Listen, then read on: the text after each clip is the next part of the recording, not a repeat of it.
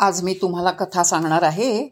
ती आपल्या भारतीय परंपरेमध्ये अतिशय अंतर्मुख करायला लावणारी आणि विचार लावणारी कथा आहे. आपल्या भावाच्या निधनानंतर अंतिम संस्काराच्या वेळी स्मशानभूमीमध्ये घडलेला अतिशय दारुण असा हा प्रसंग आहे. त्याच्या मनामध्ये खोलवर रुतून बसला.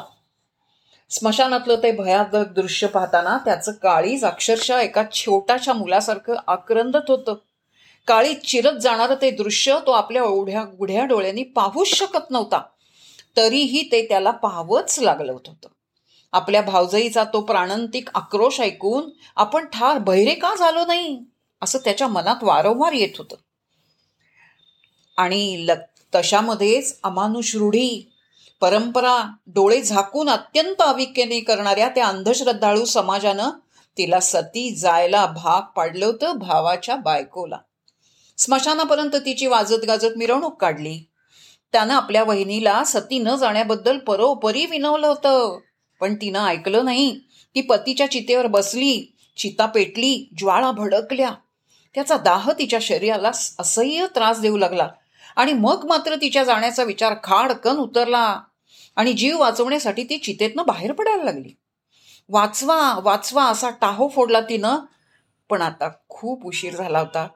तिनं सती गैलच पाहिजे असा वाटणारा समाज तिच्या भोवती मोठमोठे बांबू घेऊन उभाच होता. चितेतून बाहेर पडून त्या असह्य दुर्दैवी आबा तिला अबला जीवाला त्याने आपल्या हाताने बांबूनी ढोसून ढोसून तिला चितेत लोटलं. ढकललं. खरं तर हे सती जाणं नव्हतंच. ही हत्या होती. दिवसा ढवळ्या केलेली एक सार्वजनिक हत्या. ढोल ताशे वाजवून तिचा आक्रोश दाबून टाकला होता. एक जिता जागता हाडामासांचा जीव बघता बघता त्यांच्या डोख डोळ्या देखत जळून राख झाला. चिता विजली. स्मशानातली विजली हो पण या रानटी अमानुष राक्षसी कृत्याकडे असहाय्य आणि अगतिक होऊन पाहावं लागणाऱ्या त्याच्या मनातली मशाल मात्र पेटली. ती मशाल होती अंधश्रद्धा निर्मूलनाच्या निश्चयाची. ही मुशमशाल होती बुद्धी प्रामाण्याची सत्यशोधनाची विवेकाची.